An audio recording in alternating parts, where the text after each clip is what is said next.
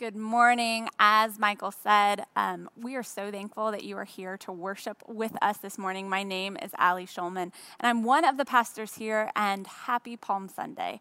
We are at, officially, the end of Lent, which has been a long season. Lent is a long time, but we have made it to that final week, which we call Holy Week, and today marks the beginning of a time of preparation for Easter, a, a more intense and focused time than Lent was. And all of Lent, we have been preaching and teaching about these three chapters in the Gospel of Matthew called the Sermon on the Mount. Pound for pound, word for word, this is the most concise of Jesus's teaching and his preaching in the Bible. If you look at Matthew chapters five through seven and you read them, most scholars would agree that this, this is really what Jesus is about. So if you want to, and you haven't yet, learned a little bit more about who Jesus is and what he taught, go home. Spend this Holy Week rereading slowly Matthew chapters five through seven. Now, the tricky part is, just like everything else in the Bible, Matthew chapters five through seven takes quite a bit of context to really understand. At first glance, it can be a little difficult. So what we're going to do for the majority of our time today is we're going to do kind of a recap, a summary of the Sermon on the Mount before we get to that final piece that we'll talk about today. So we're going to try to recap what Stephen has said for the last five weeks in about fifteen minutes. So bear with me as we do it. But if you like really forced me, held my feet to the fire, if I had to decide what I thought the Sermon on the Mount was about, I would say Jesus in the Sermon on the Mount is teaching his followers what it means to be his disciple by calling them to what we've termed a kingdom righteousness. A kingdom righteousness. So he is teaching his followers, the smaller group, what it means to actually be a disciple of God by calling them to a new kind of righteousness called kingdom righteousness. And he does this by presenting two concepts that are really fleshed out here in Matthew five through seven, but also just in the Gospel of Matthew. It's kind of these two themes in Matthew. And the first one is what is referred to as the kingdom of God or the kingdom of heaven. Now, these are very confusing terms. Historically, how we've been raised, how we talk about this thing, sometimes we shorthand them and say heaven. It's a, a confusing term for most of us, but here's what I always think about when I think about the kingdom of heaven as presented in the Gospel of Matthew. The kingdom is not a realm, it is a rule. And let me explain that further. Often, we think of the kingdom of God or the kingdom of heaven as this afterlife state, this thing that happens after we die, or maybe even when Jesus comes again. It's this future state that is a place. It's a realm. It's a separate time and space. But really, the Bible never talks about the kingdom of heaven that way. It does imply that there is a future state, but more often than not, the kingdom of heaven is not a separate realm. It is actually a, an idea of when God rules. So God's rule or reign over the earth is what the kingdom of heaven is about. It is this idea of God giving rules and humans and creation obeying those rules to live into them as God originally intended us to. Think of the image of the Garden of Eden. That is the kingdom of heaven. Now, what's super interesting about Matthew and really about Jesus is that in the Gospel of Matthew, Jesus implies that the kingdom of heaven is not this future state, but is actually accessible to us now. We can experience this version of Eden here and now through righteousness. And that leads us to our second concept, righteousness. Righteousness is a very religious term. Often we kind of just turn off our ears. We don't really know what it means, or we have a vague sense, but it doesn't feel super important to our lives. But in the Gospel of Matthew and in the Jewish tradition, righteous tradition or righteousness is a very important term. Most simple definition, righteousness means right living. It has to do with how you live or how you practice your life. And the idea is that you do that right living by being in right relationship with God and with others. Righteousness was kind of uh, assumed in the Old Testament to be an identity marker for Jews. You see, they were to be reflective of God, and, and to do that, they themselves had to be righteous, and so they had to live their lives in a righteous way. Righteousness for a long time, and, and certainly in the Old Testament, meant something like following the Jewish law that was given from, by Moses, right? So God gives Moses the law, and then over the next few centuries, people take turns interpreting that law and kind of embellishing it in some way. And a Jew's job, a righteous Jew's job, was to follow that law. And it dictated everything in your life. What you ate, what you wore, where you worshiped, all the things. And for us, that actually can feel like super limiting. That can feel like, oh my God, like that feels like too much. But for them, it was actually this way of experiencing what was supposed to be Eden. This idea of a right relationship with God and a right relationship with others. And most of the laws or commands that are in the law are about relationships, both with creation and creatures and others and God. And they're all about these things. Now, in the Sermon on the Mount, interestingly, Jesus doesn't dismiss the law. He doesn't say, oh, no, no, no, that righteousness is completely wrong. In fact, like at the beginning of the Sermon on the Mount, there's a very famous line that Jesus says, and he says, I came not to abolish the law, but to fulfill it. Now, there's a lot of debate about what fulfill means, and it can mean a lot of things. You can interpret it as Jesus lived a perfect life, and so he fulfilled the law. But I actually think the more true definition of what fulfill means is that Jesus came back to teach the law and to interpret it correctly. Basically, for centuries, people had been viewing the law with the wrong lens. They have been trying to understand it in the wrong way. They've been focused too much on one part and not enough on another, and they weren't living rightly. So Jesus comes back to fulfill it, or to kind of explain its importance or the intent behind the law, to try to really challenge people about what the law actually was. And in the Sermon on the Mount, that is exactly what Jesus does for most of the Sermon on the Mount. He's trying to challenge the old interpretations of the law and the religious practices that went with it. And he tries to reinterpret it according to God's original intent. And this makes sense because Jesus, of course, was God. So he could, with authority, speak to what the law actually meant. Now, as part of our recap, I want to do a quick overview of what this actually looked like in the Sermon on the Mount. This will be a review for those of you who have already listened to our Lenten series, but for those of you who hadn't, these are just some examples of what that reinterpretation looks like, and it's important. So let's let's start with the very beginning, and probably the most famous. How does the Sermon on the Mount start? Oh, it starts with those beautiful poem that starts, "Blessed are, blessed are the poor in spirit, for they da, da, da, da, da, shall inherit the kingdom of heaven." And those are called the Beatitudes. Now, what's so interesting is you read them and you kind of expect them to be this um, condoning of righteous life. But in fact, the descriptors are kind of weird. It's like the poor in spirit, blessed are the mourners, blessed are those who grieve. It's kind of this gamut of different types of people. And for us as modern readers, it kind of just feels weird to be reading those Beatitudes and not quite understanding what they are, because they certainly aren't aspirational. They're not something that we want to be. Do we want to mourn? Do we want to grieve? No, you see, what Jesus is actually tackling from the very beginning of the Sermon on the, Sermon on the Mount is not the question of what the law is, not yet, he does that later, but he's actually questioning who the law is for. You see, in, in this day in Judaism, as it is in religion now, we often assume that the rules of living only apply to those who are righteous looking, to those who practice religion well. And that had become true more and more of Judaism. It had kind of relied on its rituals and its religious practices as a way of dictating righteousness. And Jesus says, oh, no, no, no, no, no, no, no.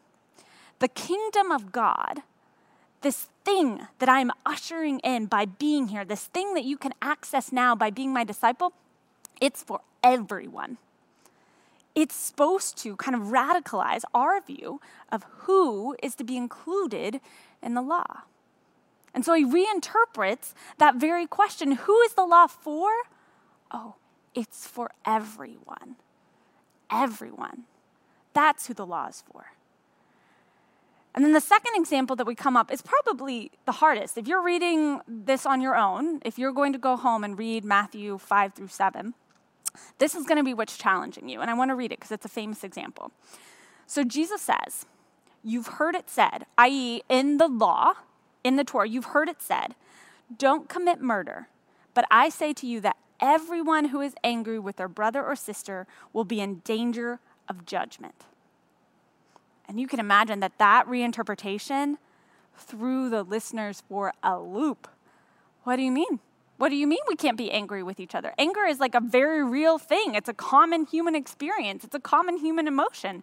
And it's more confusing because Jesus himself gets angry later in the gospel.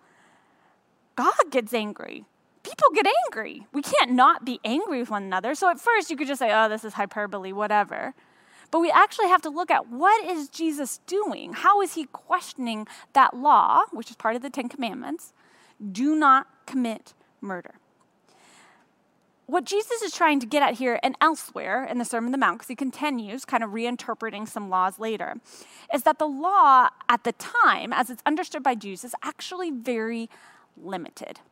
It's limited in its interpretation. It's not seeing the full extent, the full intent behind God's heart in providing the law. So sure, the law prohibits murder, and that makes sense because God wants humans to be in relationship with one another, and murder is the termination of relationship in some ways.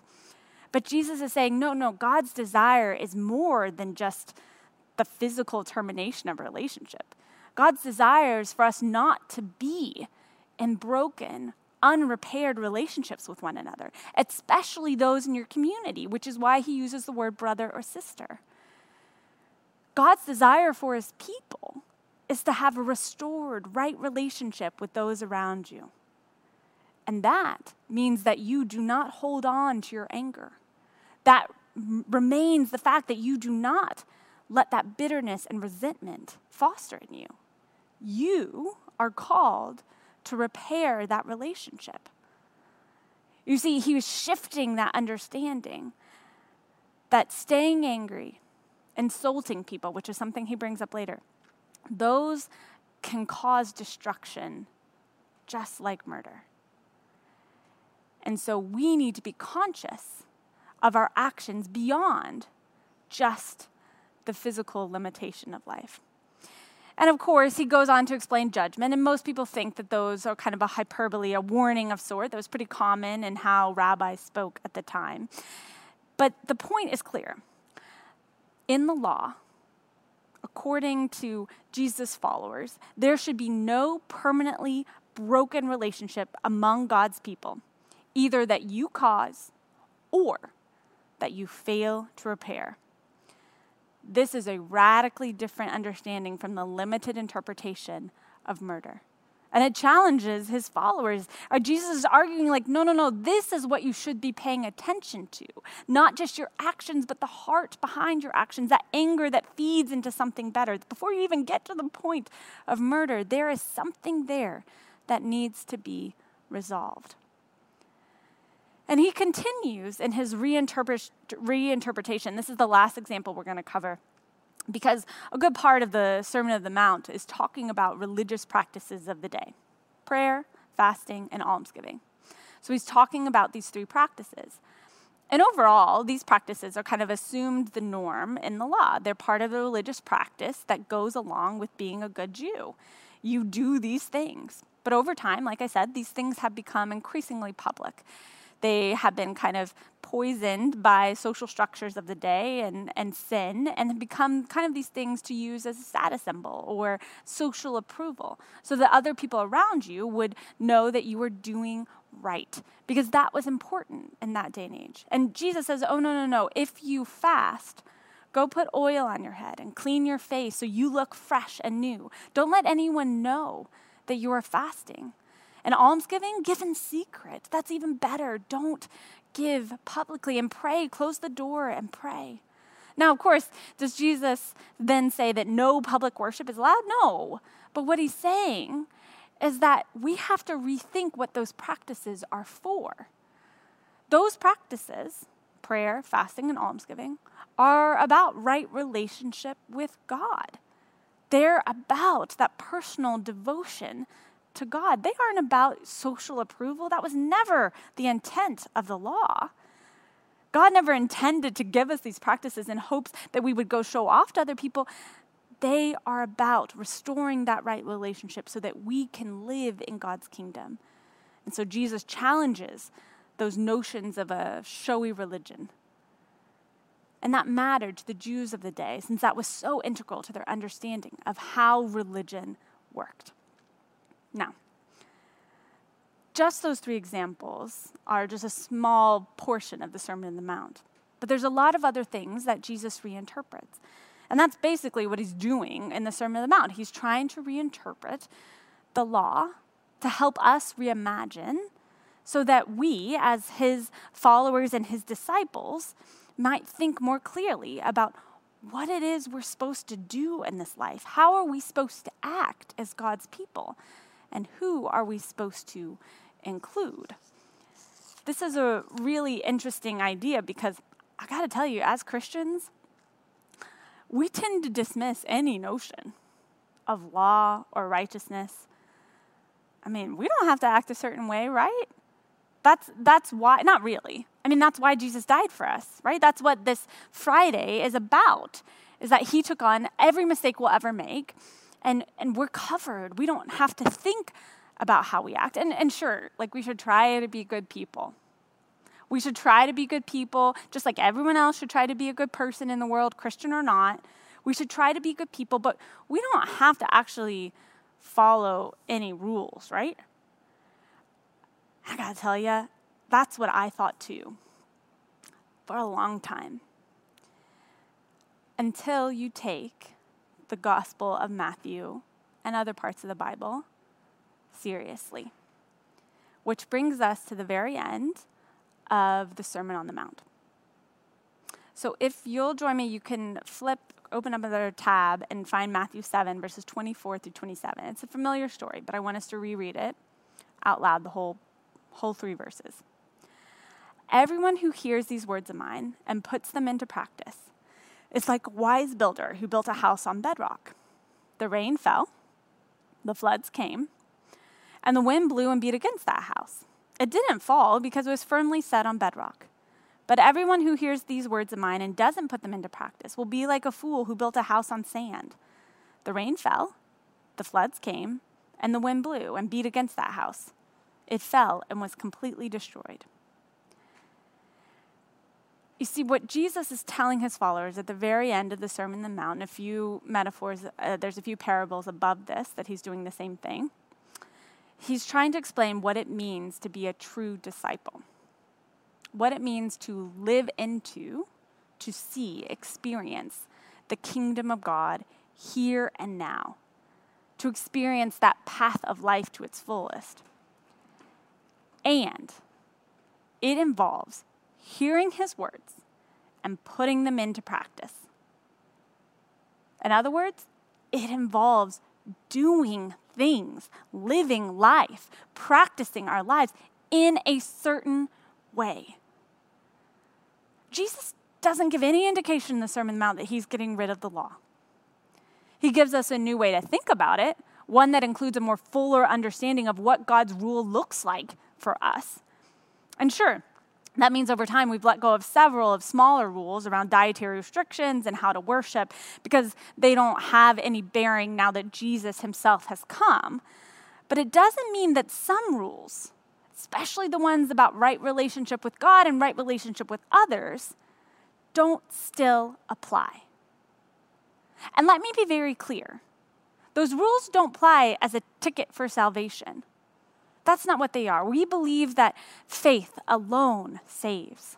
that belief in Jesus as the Messiah is what saves you. But after that initial conversion, whether that was in your baptism as an infant, whether that was later in life, after that initial conversion, salvation is a process. And part of that process is living life according to God's will.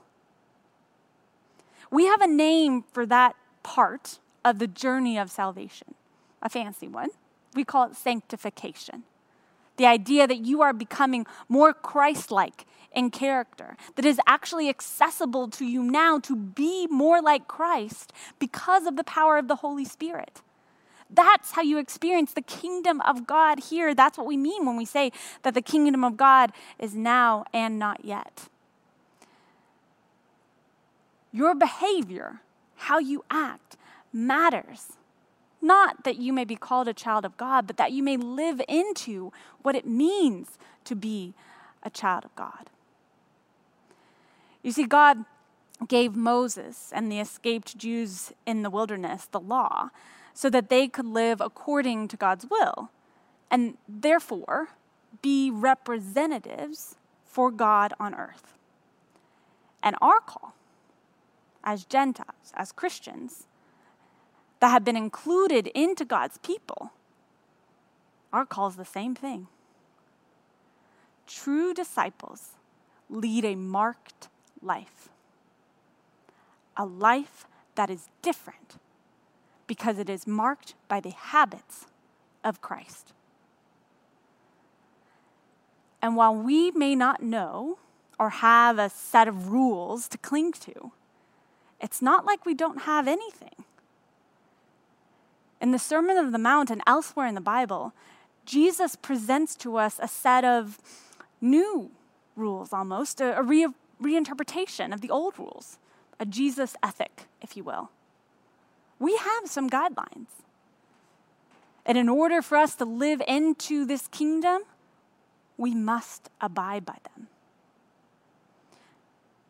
We choose forgiveness over vengeance, reconciliation over anger or bitterness, contentment and self-control over taking what you want, personal devotion to God rather than social structures that support it, humility over pride, generosity over greed, curiosity over judgment, peace over violence, hope over defeat, and love over fear. Always. It is not unclear what the boundaries of how we should behave are. But for too long, we have dismissed them, that we do not need to act a certain way. But the Sermon on the Mount makes clear that we are to live into who Christ called us to be fully, because we're supposed to act now how everyone's supposed to act when the kingdom of God comes to its completion, when Jesus comes again. We're supposed to act like we are in Eden again. And the only reason that this is possible is not because of your strength, I don't think that's a surprise, is because of the power of the Holy Spirit that you received when you were baptized. The idea that God is in you and with you and animating you, restoring you to this kingdom self that he so desperately believes in and wants for you. And there's a lot of reasons, I think, as to why we choose to be a true disciple. Jesus tries to paint a few pictures of them at the end of the Sermon on the Mount. He talks about walking through a narrow gate because the narrow gate leads to the path of life and a wide gate leads to a path of destruction. He's saying, walk this way because this is the life-giving path. And later in a different gospel, he calls it abundant life. We can live better, fuller, how God intended here. That's a reason why we choose to change our lives. But I think it's interesting then the Sermon on the Mount, Jesus just ends it with maybe the more practical reason of why we choose to be a true disciple. You know, in my job, I, I meet with a lot of parents.